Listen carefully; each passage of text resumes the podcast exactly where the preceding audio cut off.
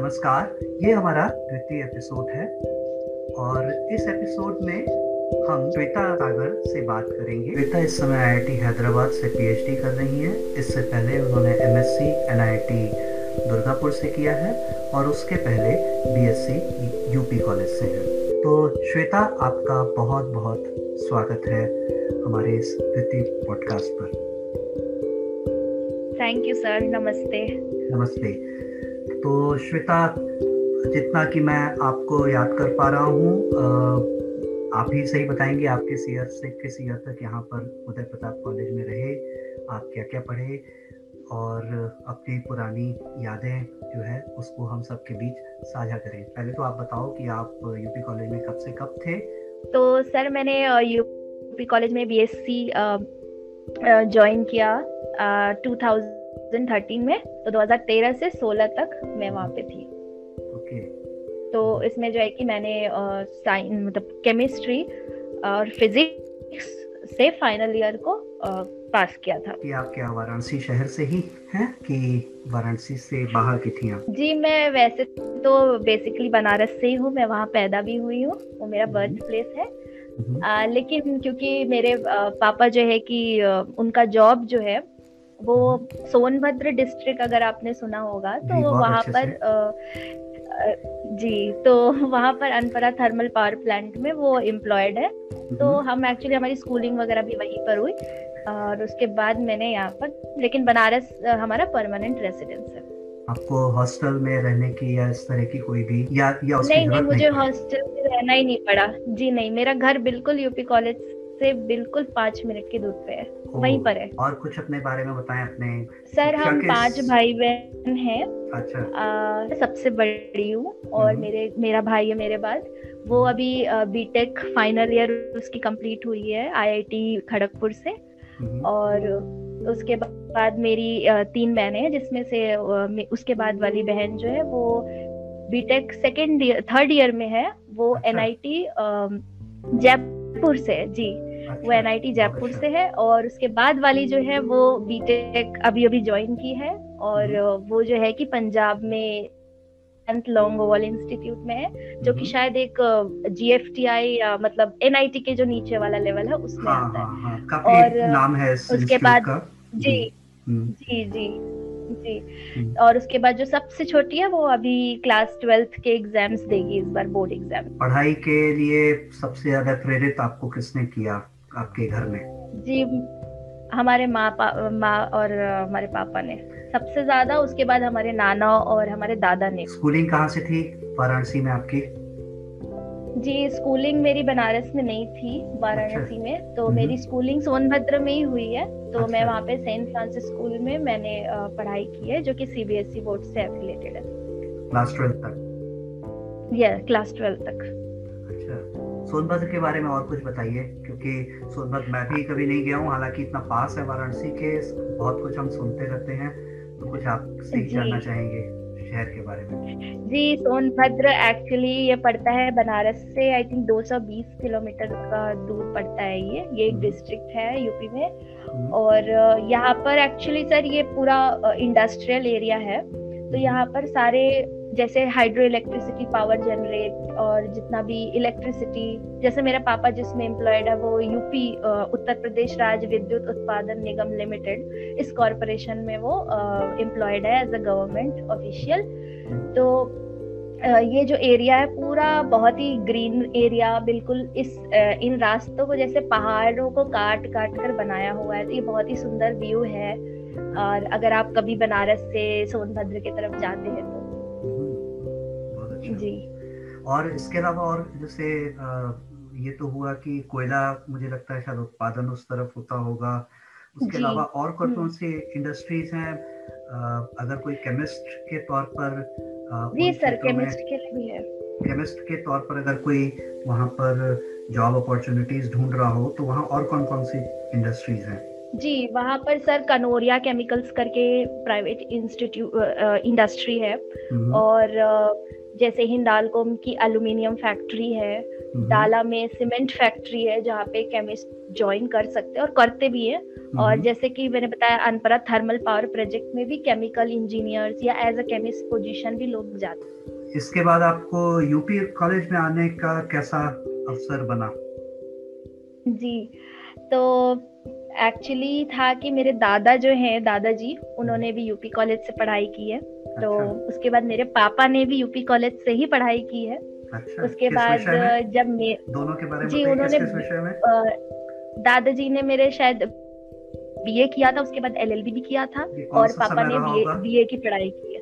ये बहुत पहले रहा होगा सर कि उन्होंने बीए करी थी इंग्लिश में। क्या यही मेन रीजन था यूपी कॉलेज में पहुँचने का कि आपने आ, और नहीं ये भी मेन नहीं था मैंने और जगह में जैसे कि आ, मैंने पहले सोचा था कि मैं इंजीनियरिंग लाइन में जाऊँ हम्म। जिसके लिए मैंने आईआईटी वगैरह के, के बारे में तो सर मुझे तब उतना पता नहीं था।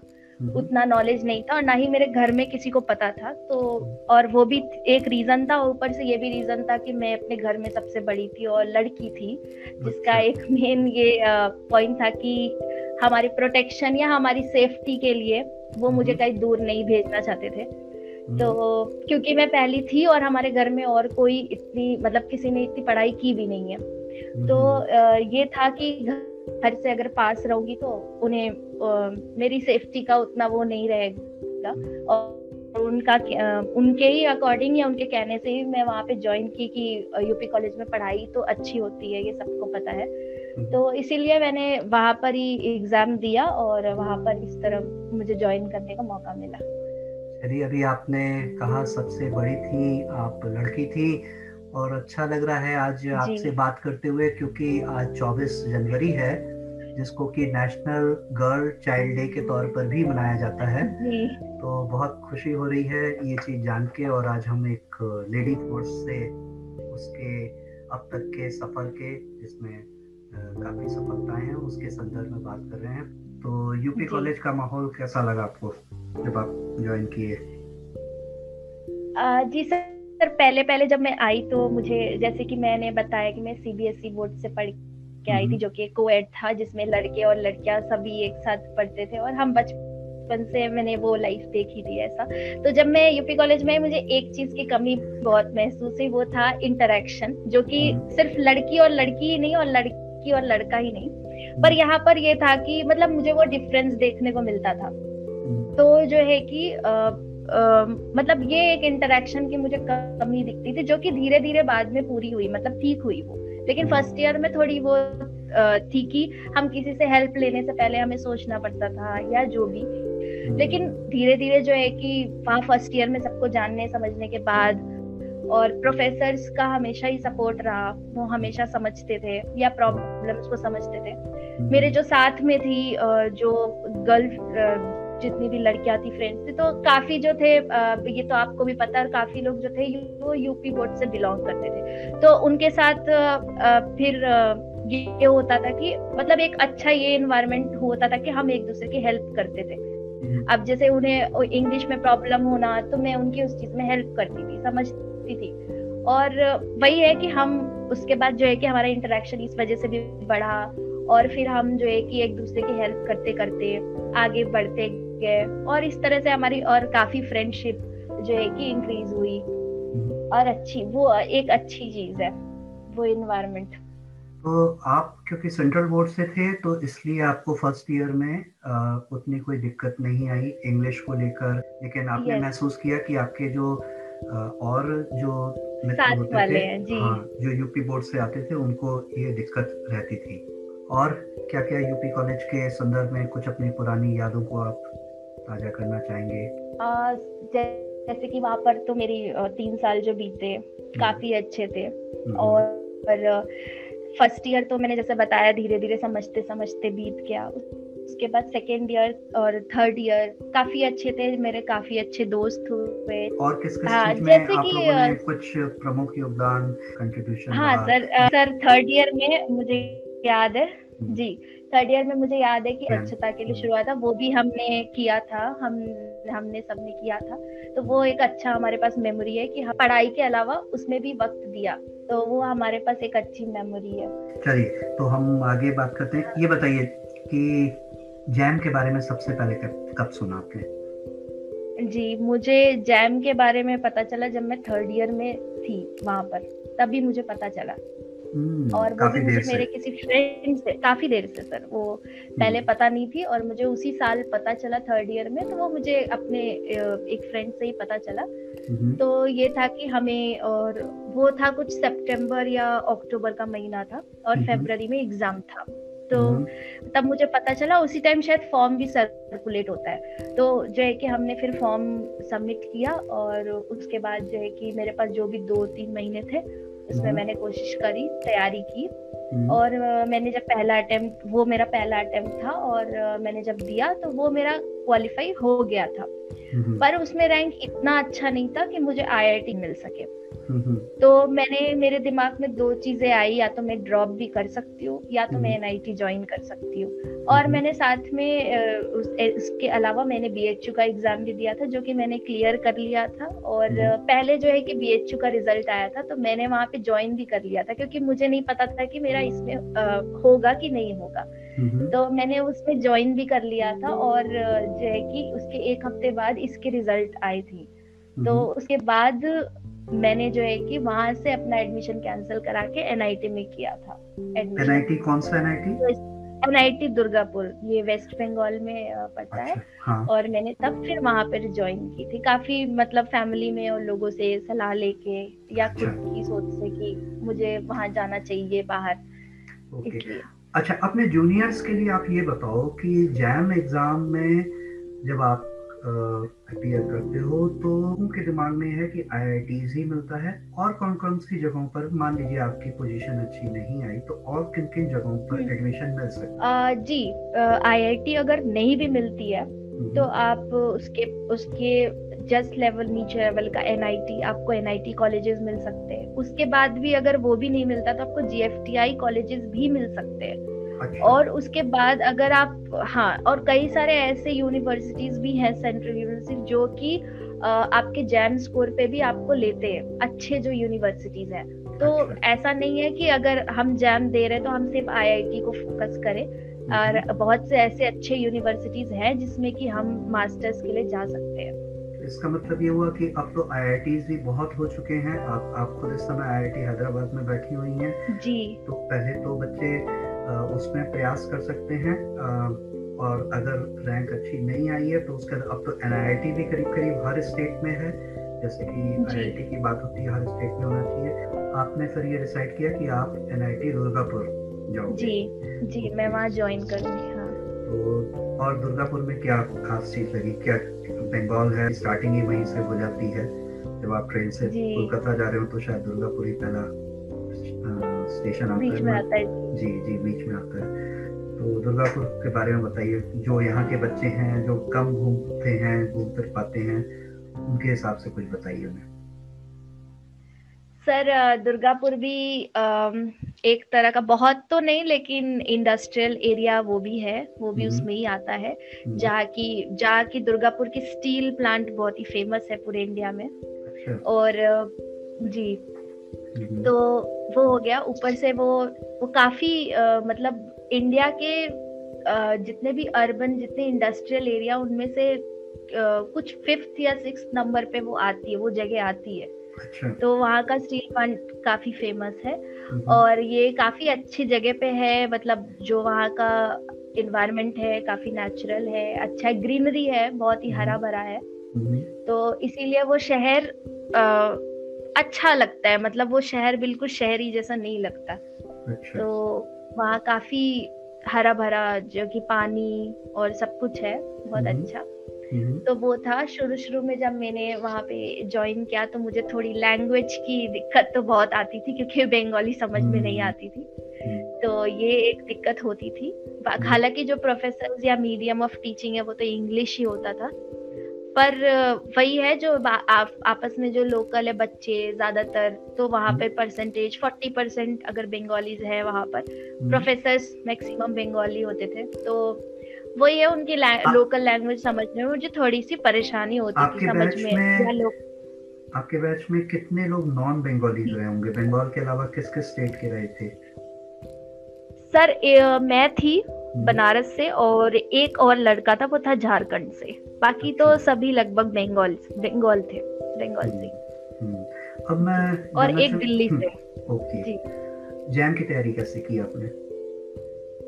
सर जैम की तैयारी के लिए मैंने जो भी हमें हमारे कॉलेज में मैंने कोई अलग से उसके लिए वीडियोस या लेक्चर या कोचिंग तो नहीं की थी। हम्म। लेकिन मैंने जो कि हमें बुक्स रेफर होते थे या मैं मेरा ज़्यादा फोकस होता था तब से भी स्कूल से भी और अब भी कि मैं बुक्स पे ज़्यादा फोकस करती हूँ हम्म। कि मैं अगर कॉन्सेप्ट मुझे ऐसा लगता है कि अगर मैं कॉन्सेप्ट पे ध्यान दूँ या मुझे अगर कॉन्सेप्ट समझ आ गए तो शायद problem solving is also important वो बहुत इंपॉर्टेंट है पर हम्म। हालाँकि आजकल बच्चे जैसा आ, मतलब कि करते हैं कि वो सिर्फ़ प्रॉब्लम सॉल्विंग पे ध्यान देते हैं सबसे ज़्यादा पर। मुझे ऐसे लगता है कि कॉन्सेप्ट इज़ मोर इम्पोर्टेंट ज़्यादा जो कि हम्म। अगर हमें कॉन्सेप्ट क्लियर है तो उसमें अगर कोई हमें बहुत ट्रिकी क्वेश्चन भी पूछे तो आ, उसका आंसर हम ट्राई कर सकते हैं हम निकाल सकते हैं तो मैंने हमेशा बुक पे ध्यान दिया तो जो हम्म। भी बुक्स हमें हमें जो भी पढ़ाई होती थी कॉलेज में यूपी कॉलेज में आ, मैं वो पढ़ती थी।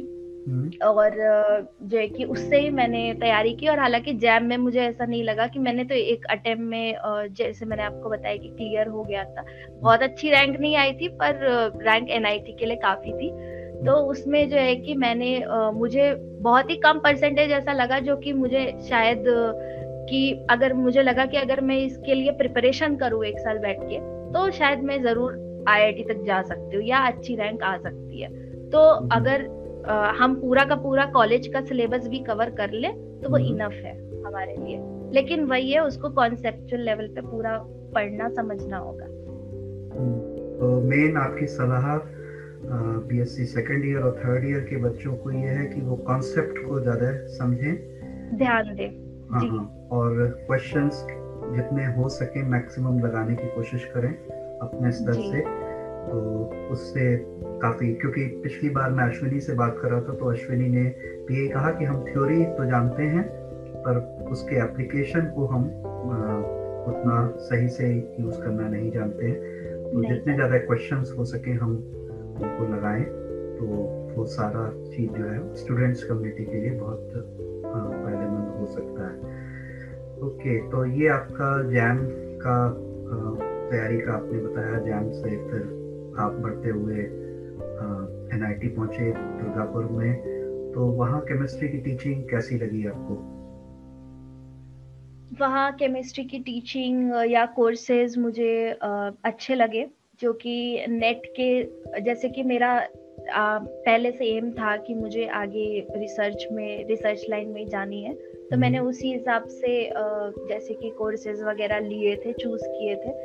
और, और और जो है कि वहाँ की पढ़ाई में मुझे आ, कभी कोई प्रॉब्लम नहीं हुई टीचर्स हेल्पफुल थे प्रोफेसर्स ने बहुत हेल्प किया सम हम्म। उनके समझाने का और जो है कि हमेशा एक हेल्पिंग वो एटीट्यूड वो अच्छा था काफ़ी और और कोर्सेज का कहना जैसे है कि तो जो सिलेबस इंक्लूडेड था वो काफ़ी हद तक नेट के सिलेबस में और गेट के गेट के सिलेबस में हमारा मैच करता था मिलता था हमको मतलब वो बहुत ही ज़्यादा आउट ऑफ़ सिलेबस नहीं होता था तो अच्छा। अगर जी तो अगर मैंने वहाँ पर से ही ध्यान देना शुरू कर दिया कि मुझे ये ये चीज़ों को मतलब आगे के लिए तो मैं हम्म। हमेशा टैली करती थी कि ये चीज़ इन चैप्टर से या इन चीज़ों से किस तरह के क्वेश्चन जो है कि आ रहे हैं नेट में हम्म। तो एक तरह से वो एनालिसिस हो गई कि मतलब हमें ये पता हो कि हमें कैसे कैसे टॉपिक्स पे फोकस करना है क्योंकि सिलेबस सर बहुत वास्ट है तो हम्म। अगर किसी को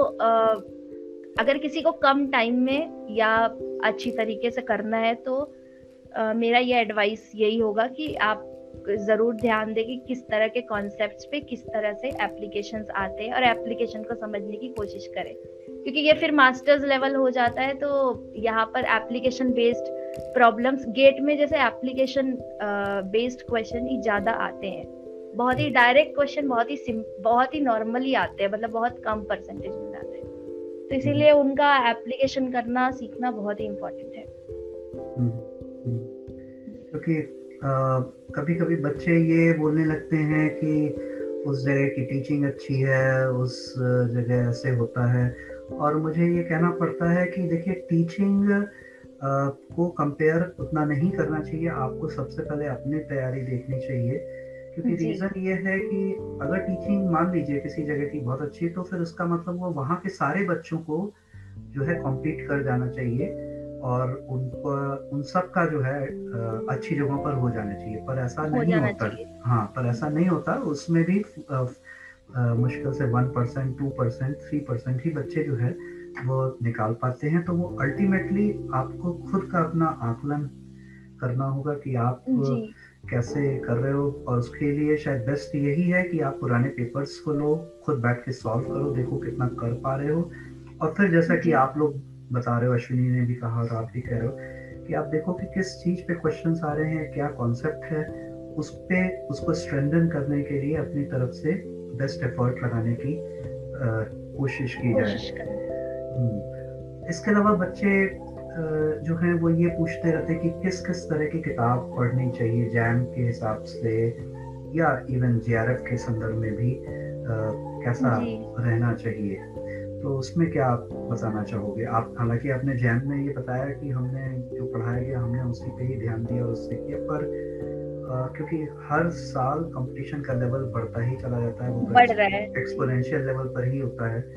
ई टू पावर एक्स वाली बात आती है। तो उस संदर्भ में कौन कौन सी बुक्स आपने अपने लेवल अपने समय में जैम के लिए और जे के लिए कैसे किया? मैंने जो है कि जैसे कि मास्टर्स लेवल पे भी जैसे कि मैंने बताया कि मैं बुक से हमेशा से मुझे पढ़ना पसंद है और मैं हमेशा बुक से ही कोशिश करती हूँ पढ़ने का। तो जैसे कि इनऑर्गेनिक वगैरह जैसे इनऑर्गेनिक केमिस्ट्री हुई तो हमें जो बुक्स वहाँ पे प्रोफेसर रेफर करते थे तो मैंने उसमें से मुझे जैसे याद है जैसे कि जी मुझे याद है जैसे कि श्रीवर और एटकिंस की बुक वो मुझे इनऑर्गेनिक के लिए काफ़ी आ, मुझे उससे मदद मिली क्योंकि उसमें वास्ट अमाउंट ऑफ़ टॉपिक है हम्म। और हर तरह की टॉपिक उसमें कवर्ड है मुझे हम्म। मतलब मेरे लेवल के प्रिपरेशन के लिए मुझे ऐसा लगा हम्म।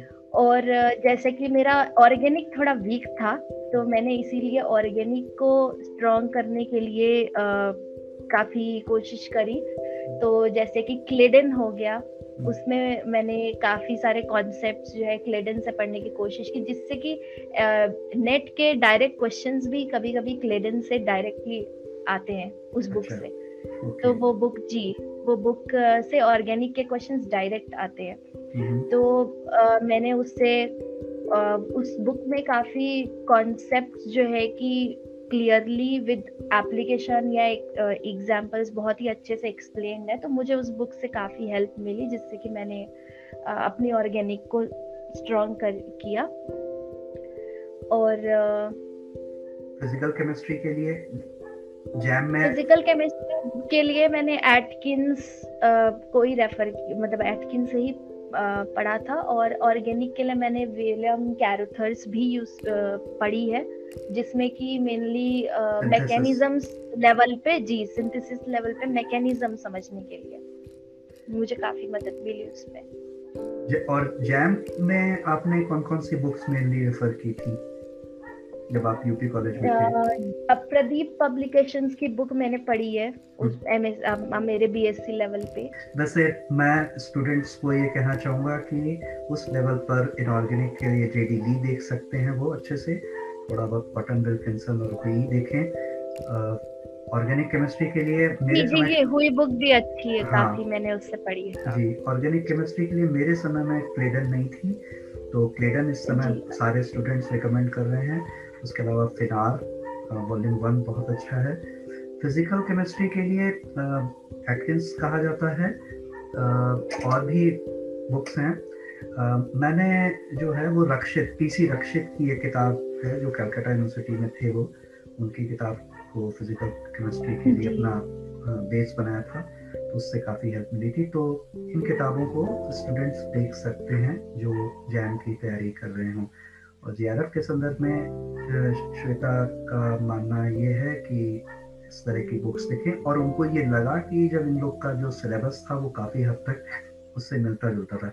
पर मैं यहाँ पर एक चीज़ जानना चाहूँगा श्वेता कि आपको ऐसा लगा कि जो आपको क्लासरूम में जो पढ़ाया जा रहा है वहाँ पर अगर सिर्फ़ उसी को आप कर रहे हो और जितना सिर्फ़ क्लास में पढ़ाया गया है उससे आप आ, आगे के कॉम्पिटिटिव एग्ज़ाम्स क्लियर कर सकते हो? मतलब कि आपने अपने खुद के नोट्स कितने बनाए? समझी हाँ।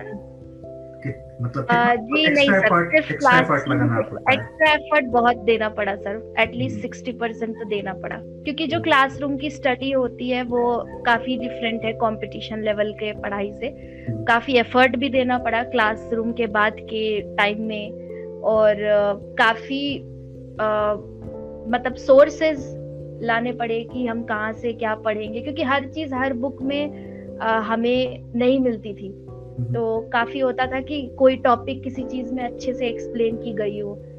या किसी चीज़ में किसी और बुक में हमें वो टॉपिक नहीं मिल रही है तो हम किसी और बुक में ढूंढते थे जैसे स्पेक्ट्रोस्कोपी के लिए काफ़ी जो है कि पी एस कालसी की बुक हो गई। तो लेकिन कभी ये होता था जैसे कि किसी बुक में कॉन्सेप्ट्स बहुत अच्छे से दिए हैं और किसी में लेकिन एप्लीकेशन बहुत अच्छा एक्सप्लेन है या सॉल्व है तो ये सारी रिसर्च और थ्योरी तो हमें खुद करनी होती थी। ये हमें क्योंकि क्लासरूम में ये पॉसिबल नहीं है या हमें वैसी हेल्प वैसी नहीं मिलती थी। तो वो नेट के लिए हमें एक्स्ट्रा एफर्ट नेट या गेट के लिए तो हमें सिक्सटी परसेंट एक्स्ट्रा एफर्ट लगानी ही पड़ती। वो हमारा हार्डवर्क हमारा रिसर्च है। अच्छा ये अब मैं आपसे जानना चाहूँगा, क्योंकि आप लोग एन में पढ़े हो मास्टर्स की हो, और काफ़ी हद तक उनका सिस्टम आई जैसा ही होता है। तो एम एस सी का कैसा आपका सिस्टम होता था? क्या सेमेस्टर सिस्टम होता था? सेमेस्टर होता था तो क्या उसमें एंड सेमेस्टर मिड सेमेस्टर और सरप्राइज़ टेस्ट क्या ये सब चीज़ें रहती थी? कुछ इस बारे में बताएँ। जी सर ये सब कुछ उसमें था जैसे आईआईटी का सिस्टम है बिल्कुल वैसा ही एनआईटी का सिस्टम भी है।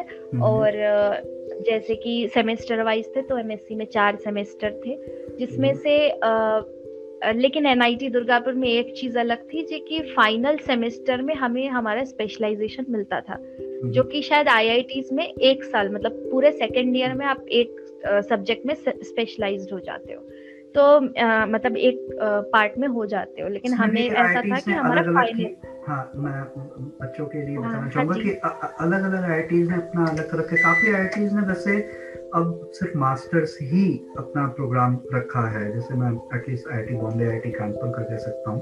हम्म। वो मास्टर्स एम एस सी ही बस वो दे रहे हैं स्पेशलाइजेशन नहीं दे रहे हैं। तो वो का, काफ़ी हद तक फोर्थ सेमेस्टर भी कॉमन है। और कर दिया है जी। हाँ और बाकी यूनिवर्सिटीज में अभी भी वैसे चल ही रहा है स्पेशलाइजेशन वाला। आप जैसा बता रही हो कि आपके यहाँ फोर्थ सेमेस्टर जो है स्पेशलाइज था। जी आप बता रही थी कुछ।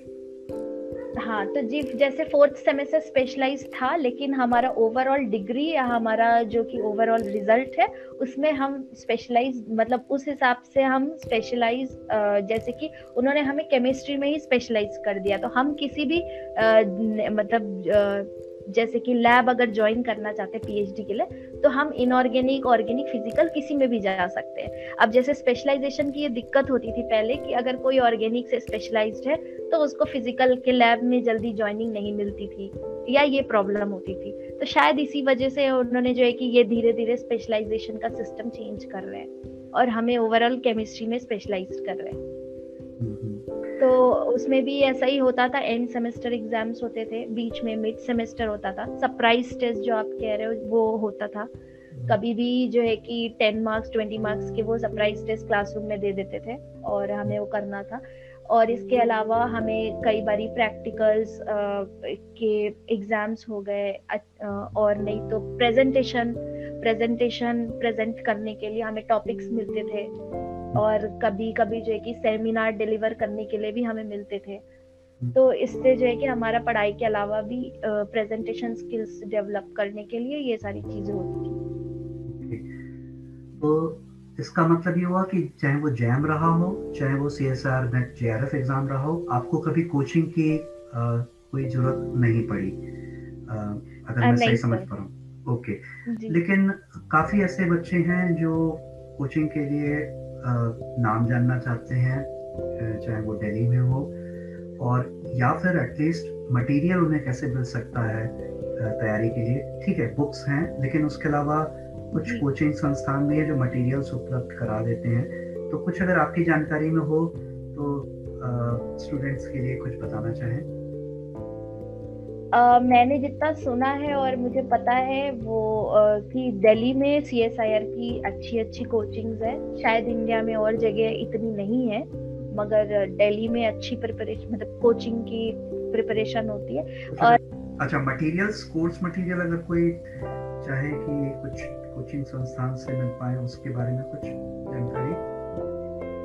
जान जी हम लोग कोचिंग के जो मटेरियल है हम्म। वो हम ले सकते हैं वो काफ़ी हेल्पफुल है क्योंकि आ, मेरे टाइम पे आ, जी वो हम ऑनलाइन जो है कि उस कोचिंग के इंस्टीट्यूट पे जाकर उनसे ले सकते हैं डिलीवरी हम्म। अपने घर पे कर सकते हैं हम्म। और नहीं तो आप खुद जाकर भी वहाँ पर कर सकते हो हम अच्छा। ऐसा भी कर सकते हैं जी तो अच्छा। जैसे कि मैंने अपने टाइम पे भी मैंने भी मटेरियल ऑर्डर किया था और हम्म। मैंने रेजोनेंस कोचिंग की मटेरियल ली थी शायद।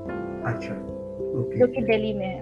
ओके तो मैं स्टूडेंट्स को और भी कुछ बताना चाहूँगा। वो ये कि आईआईटी और जेएनयू के बीच में एक जगह है जिसका नाम है जिया सराय।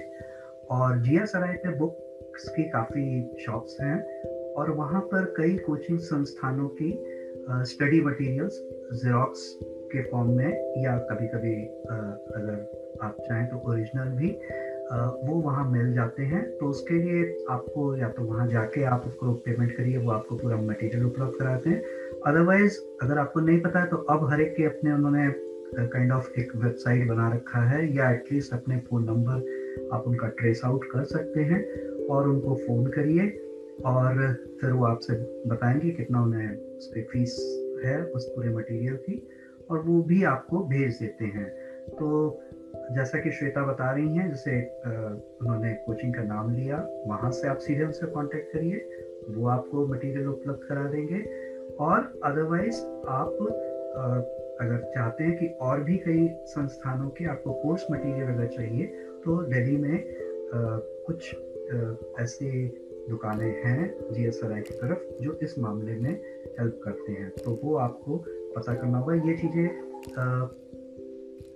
हमारे स्टूडेंट्स को उतना नहीं पता होता है और इसलिए कई बार वो कोर्स मटेरियल के संदर्भ में उतना ज़्यादा उन्हें हेल्प नहीं मिल पाती है।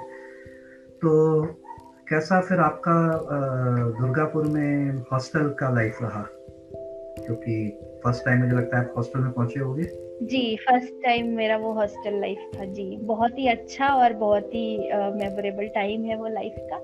आ, काफ़ी अच्छा था क्योंकि फैमिली से आप जब दूर रहते हो तो आपके दोस्त आ, और जो मित्र है जो फ्रेंड्स है वही आपकी फैमिली हो जाते हैं हम्म। तो काफ़ी अच्छी थी वहाँ पे लाइफ कैंपस भी हमारा काफ़ी अच्छा था कि जहाँ हम हमारे कॉलेज का जो व्यू था जो लोकेशन थे हमारा डिपार्टमेंट सभी काफ़ी फ्रेंडली और अच्छे थे हमारा प्रोफेसर्स के साथ भी जैसे बैठना या मिलना होता था जो कि अलावा ये क्लासरूम के अलावा करिकुलर एक्टिविटीज़ बहुत ज़्यादा हाँ हो पाती हैं वहाँ एक्स्ट्रा करिकुलर एक्टिविटीज़ काफ़ी होती है सर मैंने खुद भी की है। मैं पार्ट लेती थी। फेस्ट वगैरह हो गया या फिर कॉम्पिटिशन्स हो गए तो इसमें काफ़ी हमें मिलता था आईआईटी बॉम्बे में जैसे मोट इंडिगो होता है वैसे दुर्गापुर में वहाँ वो जो लोग का ईयरली जो प्रोग्राम होता होगा क्या नाम जी ईयरली जो एक फेस्ट होती है हाँ जी उसका रेक्टेसी फेस्ट का नाम है रेक्टेसी जी।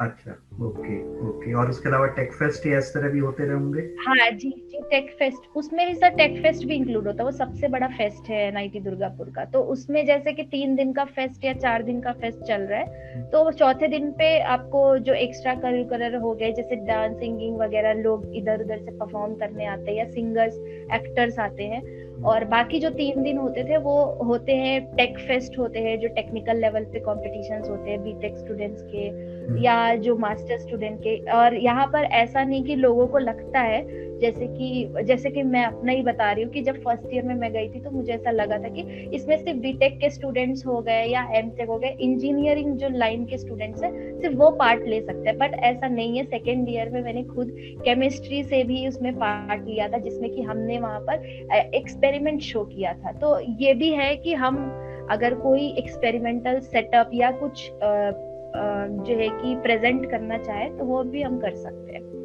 जो कि मुझे सेकेंड ईयर में मालूम हुआ तो मैंने किया। कहाँ कहाँ आपस में आसपास की जगहों पर आप लोग को जाने का एज एक्सकर्शन जाने का मौका मिला अपने दो साल के जब समय आपने वहाँ बिताया? दुर्गापुर के आसपास कहीं कहाँ कहीं आप लोग? दुर्गापुर के आसपास जी दुर्गापुर के आसपास एक दो डैम्स थे। तो हम्म। मैं वहाँ पर गई हूँ जो कि शायद माइथन डैम है जो कि झारखंड के एरिया में आता है। झारखंड काफ़ी पास है वेस्ट हम्म। बंगाल से। हम्म। और मैंने अपने मास्टर्स के टाइम पे मैंने गैंगटॉक भी विज़िट किया था जो कि काफ़ी सुंदर है नॉर्थ ईस्ट साइड में। और बहुत ही सुंदर जगह है। जी। नाथुला तक गए होंगे आप। चाइनीज़ सोल्जर से हाथ मिलाया होगा। जी नहीं मथुरा जाने का तो मुझे पाए। तो वहाँ से फिर आपने जेआरएफ करके आज आप आई हैदराबाद में हो। लेकिन क्या मास्टर्स के बाद विदेश जाने का नहीं सोचा पीएचडी प्रोग्राम के लिए? आ, नहीं सर मैंने विदेश जाने के लिए तो नहीं सोचा था। अच्छा तो मतलब उस बारे में सोचा ही नहीं तो फिर इसीलिए कोई भी टॉफल या जीआरई जी जी मैंने और कोई एग्ज़ाम नहीं दिया। क्या इसका एक कारण ये है कि वहाँ से लोग बहुत कम जाते हैं। आपके जगह आपके एनआईटी में उस एनआईटी में उतना उस चीज़ को लेकर एक्सपोजर नहीं है। या या आप अपने ही आ, नहीं सर ये हाँ ये मेरे पर्सनल लेवल का था। मतलब आपके बैच से कुछ लोग गए थे? बैच से तो नहीं सर बैच से तो नहीं गए लेकिन हमारे सीनियर बैच से ज़रूर गए। अच्छा, और बाकी जो कितने लोग सर एक दो ज़रूर एक दो तो ज़रूर गए होंगे। हर बारह पंद्रह स्टूडेंट्स में एक दो तीन लोग तो ज़रूर जाते हैं। अच्छा ये आपको कुछ जानकारी हो कहाँ गए वो? किस जगह? जैसे कि सर ज़्यादातर जी जर्मनी जैसे हम्म। मैंने सुना है जर्मनी या तो हम्म। जापान या तो फ्रांस अच्छा। वो वहाँ के लैब्स में उन्होंने ज्वाइनिंग की है। Okay okay good. तो आईटी हैदराबाद में कैसे पहुँचे आप? तो मैंने मास्टर्स के बाद आ, मैंने मास्टर्स में फाइनल ईयर में नेट के एग्ज़ाम्स देना शुरू किया था तो क्योंकि फाइनल सेमेस्टर में हमें प्रोजेक्ट भी करना था तो मुझे तैयारी के लिए इतनी समय नहीं मिलती थी। तो मेरे फ़र्स्ट अटेम्प्ट में नेट क्वालिफाई नहीं हुआ। उसके हम्म। बाद मैंने एक आ, उसके बाद मैंने वो था 2018 का जुलाई जून का पेपर तो मेरा वो क्वालिफाई नहीं हो पाया था तो उसके बाद मैंने सोचा था कि मैं ये साल ड्रॉप करके और मैं फिर से नेट के लिए पढ़ाई करूँगी जो कि मैंने सोचा था सेल्फ स्टडी ही करूँगी हम्म। तो मैंने हालाँकि वो किया साथ ही साथ मैं वहाँ पर एक कोचिंग इंस्टीट्यूट में पढ़ाने भी जाती थी तो अच्छा। मैं आ, जी मैंने वहाँ पे टीचिंग भी आ, किया करीब लगभग आठ दस महीने टीचिंग की क्योंकि जब तक फिर मैंने दिसंबर का एग्ज़ाम दिया था और उसका रिज़ल्ट आने में अप्रैल हो गया था तो फिर वो अप्रैल में मुझे पता चला कि मेरे रिजल्ट्स आ गए हैं। उसके बाद मैंने फिर आ, आ, था सिलेक्शन की मुझे कौन से लैब या कहाँ कौन सा इंस्टीट्यूट ज्वाइन करना है। तो मैंने उस टाइम पे आ, अपने टाइम पे मैंने तीन इंस्टीट्यूट्स के लिए सिलेक्शन के लिए किया था वो था हैदराबाद यूनिवर्सिटी आईआईटी हैदराबाद और आईआईटी कानपुर अच्छा। तो मैंने जी तो मैंने आईआईटी कानपुर में इंटरव्यू भी दिया जिसमें हम्म। मेरा सिलेक्शन भी हो गया लेकिन प्रॉब्लम ये थी कि जो मेरा सब जो जो सब्जेक्ट थी या मुझे जो चाहिए था जो था कि इनऑर्गेनिक कैटलिसिस चाहिए थी मुझे या ऑर्गेनोमेटेलिक कैटलिसिस चाहिए थी हम्म। वो सब्जेक्ट मुझे एग्जैक्टली exactly नहीं मिल पा रहा था मैच नहीं हो रही थी। वो एक्चुअली था बायो केमिस्ट्री से रिलेटेड जिसमें मुझे नहीं जाना था। तो मेरा जो मैंने मास्टर्स में जो प्रोजेक्ट किया है वो भी कैटलिसिस के थ्रू कैटलिसिस फोकस्ड था। और ऑर्गेनोमेटेलिक्स था इनऑर्गेनिक की लैब थी तो इसीलिए मेरा बायोकेमिस्ट्री में जाने का उतना इंटरेस्ट भी नहीं था और हम्म। मेरा कभी तो इसीलिए मैंने उस लैब को ज्वाइन नहीं किया और फिर मैंने हैदराबाद का इंटरव्यू दिया यहाँ पे मेरा सिलेक्शन हुआ और यहाँ पर फिर मैंने मेरे सर को ही अप्रोच किया जो कि जिनका नाम डॉक्टर तरुण कांति पांडा है हम्म। तो वो आ, उनका जो काम है मेन जो रिसर्च का फोकस है वो ऑर्गेनोमेटेलिक कैटलिसिस ही है। जिसमें कि हम जो भी डिफरेंट टाइप के ऑर्गेनोमेटेलिक कॉम्प्लेक्स सिंथेसाइज करते हैं और वो भी सेंसिटिव लेवल पे सिंथेसाइज करते हैं ग्लोव बॉक्स में। तो आ, हम किस तरह के मेटल्स आप लोग यूज़ करते हैं ऑर्गेनोमेटेलिक कंपाउंड बनाने में? जी सर हम जैसे कि टाइटेनियम जो भी अच्छा। जितने अर्थ अबंडेंट मेटल्स होते हैं जो कि हाँ। ताकि हम ग्रीन केमिस्ट्री को भी ध्यान में रखते हुए तो हम कैल्शियम स्टोनशियम बेरियम इस तरह के alkaline earth metal alkali metal में लिथियम सोडियम पोटेशियम और हम्म। हम टाइटेनियम इस हम्म। तरह के मेटल्स को यूज़ करते हैं जो कि हमारे इन्वायरमेंट को भी अफेक्ट ना करे वो ध्यान में रखते हुए और एक तरह से सस्टेनेबल केमिस्ट्री डेवलप करने के लिए।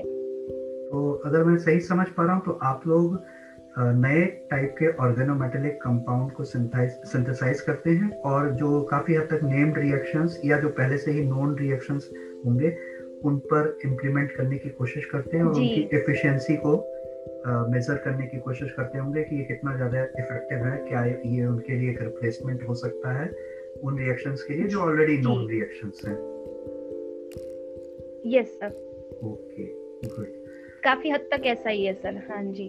अच्छा। ताकि वो और हमारी कोशिश होती है कि हम अगर इंडस्ट्री को एक ऐसा कैटलिस्ट हम्म। दे सके जिससे कि हमारे इंडस्ट्री का भी डेवलपमेंट हो और कम इनपुट में हमें ज़्यादा अच्छा क्योंकि जितना अच्छा इफ़ेक्टिव कैटलिस्ट होगा उतना ही ईल्ड ज़्यादा आएगा उतना ही उनके लिए प्राइस को डाउन कर पाना आरामदायक आसान होगा।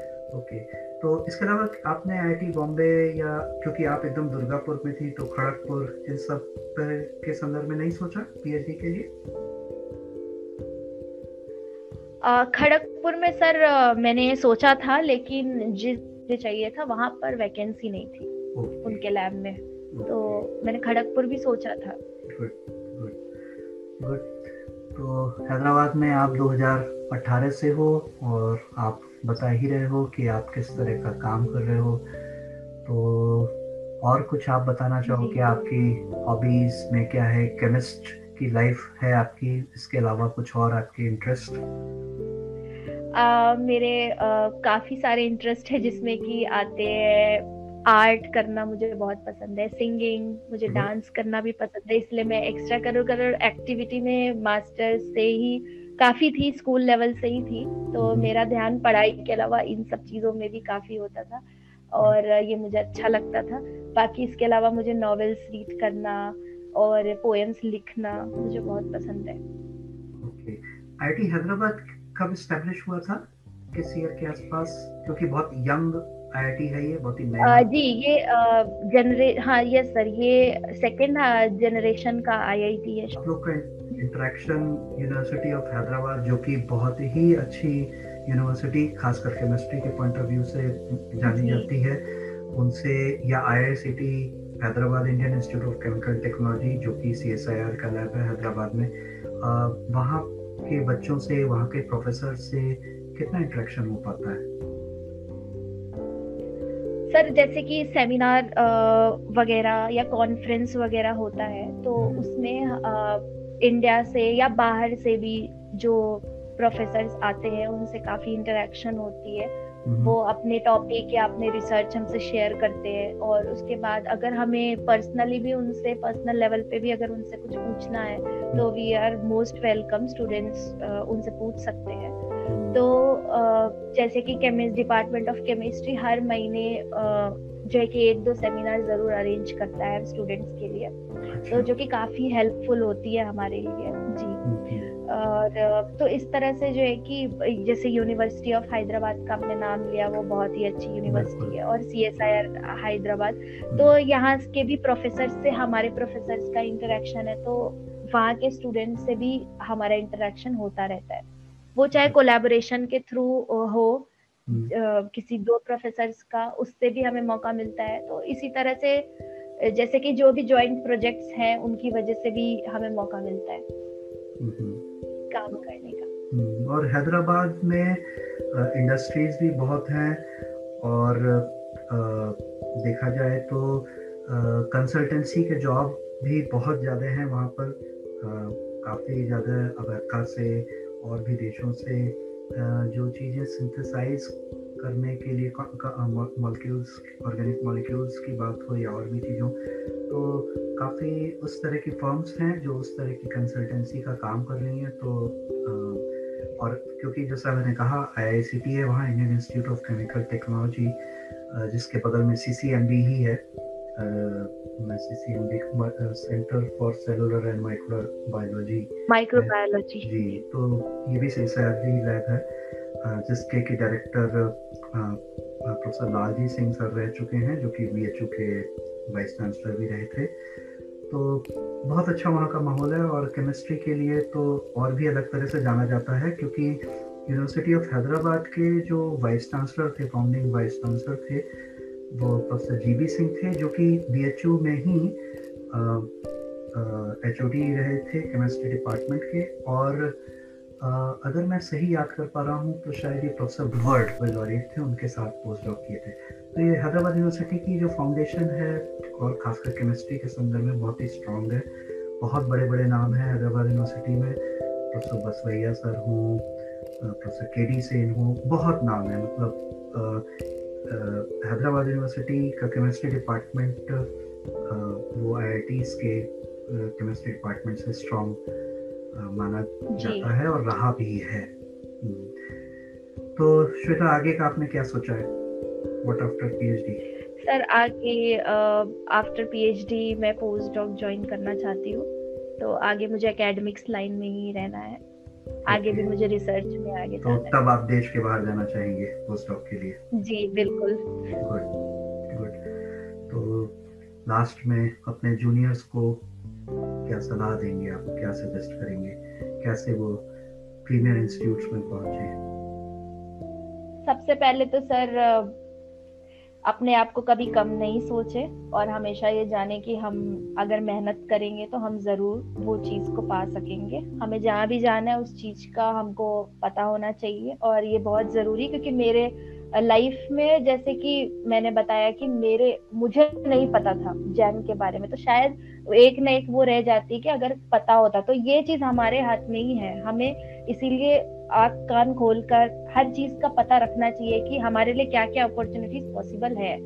इसीलिए ये चीज़ बहुत ज़रूरी है। उसके बाद वो अपॉर्चुनिटीज़ हमें पता है तो हम उसको कैसे अचीव करें, ये करना भी हमारे हाथ में है। हमें उसके लिए हार्ड वर्क करना है एफर्ट लगाना है। तो हम वो ज़रूर पा सकेंगे। अगर कोई बात नहीं, अगर हम फेलियर जैसे मैंने बताया कि पहले एक अटेम्प्ट में मेरा नेट नहीं क्लियर हुआ था, पर ऐसी कोई बात नहीं है। अगर हम मेहनत करें तो हम दो तीन बार जब भी, जब जब तक अगर हमें पता है हम डेडिकेटली फुल डेडिकेशन से करें तो हम उसको पा सकते हैं। बाकी जैसे कि मटेरियल्स की भी बात हुई वो हो गई बाकी आजकल बहुत मॉक टेस्ट वगैरह भी अवेलेबल होते हैं जो कि हम्म। अगर आपको कोचिंग मटेरियल नहीं भी लेना है तो आप मॉक टेस्ट ज्वाइन कर सकते हो जिससे हम्म। आपको पता चलेगा कि आप अपने आप को मतलब टाइम टाइम पे एनालाइज करते रहो कि आप में क्या इम्प्रूवमेंट हुई आपको कहाँ इम्प्रूवमेंट की ज़रूरत है और फिर उस पर फोकस करना चाहिए हम्म। जी थैंक यू श्वेता आप हम लोग के इस पॉडकास्ट पर आप आए, आपने अपने एक्सपीरियंसेस शेयर किए और मुझे लगता है कि आपने काफ़ी बातें अपने जूनियर्स को उनको इनक्रेज करने के लिए बताई हैं और वो इस पर्टिकुलर कन्वर्सेशन से काफ़ी लाभान्वित हुए होंगे और इन्हीं शब्दों के साथ मैं आपको धन्यवाद देता हूँ ज्वाइन करने के लिए हमारे साथ इस बात करने में और ढेरों शुभकामनाएँ, ढेरों best wishes blessings as a teacher कि आप इसी तरह आगे बढ़ते रहें, खूब आगे बढ़ें, जिससे कि हम आप लोग के साथ इसी तरह आगे भी कन्वर्सेशंस डिस्कशंस करते रहें। Thank you very much Shweta thank you thank you so much sir ये अपॉर्चुनिटी देने के लिए। Thank you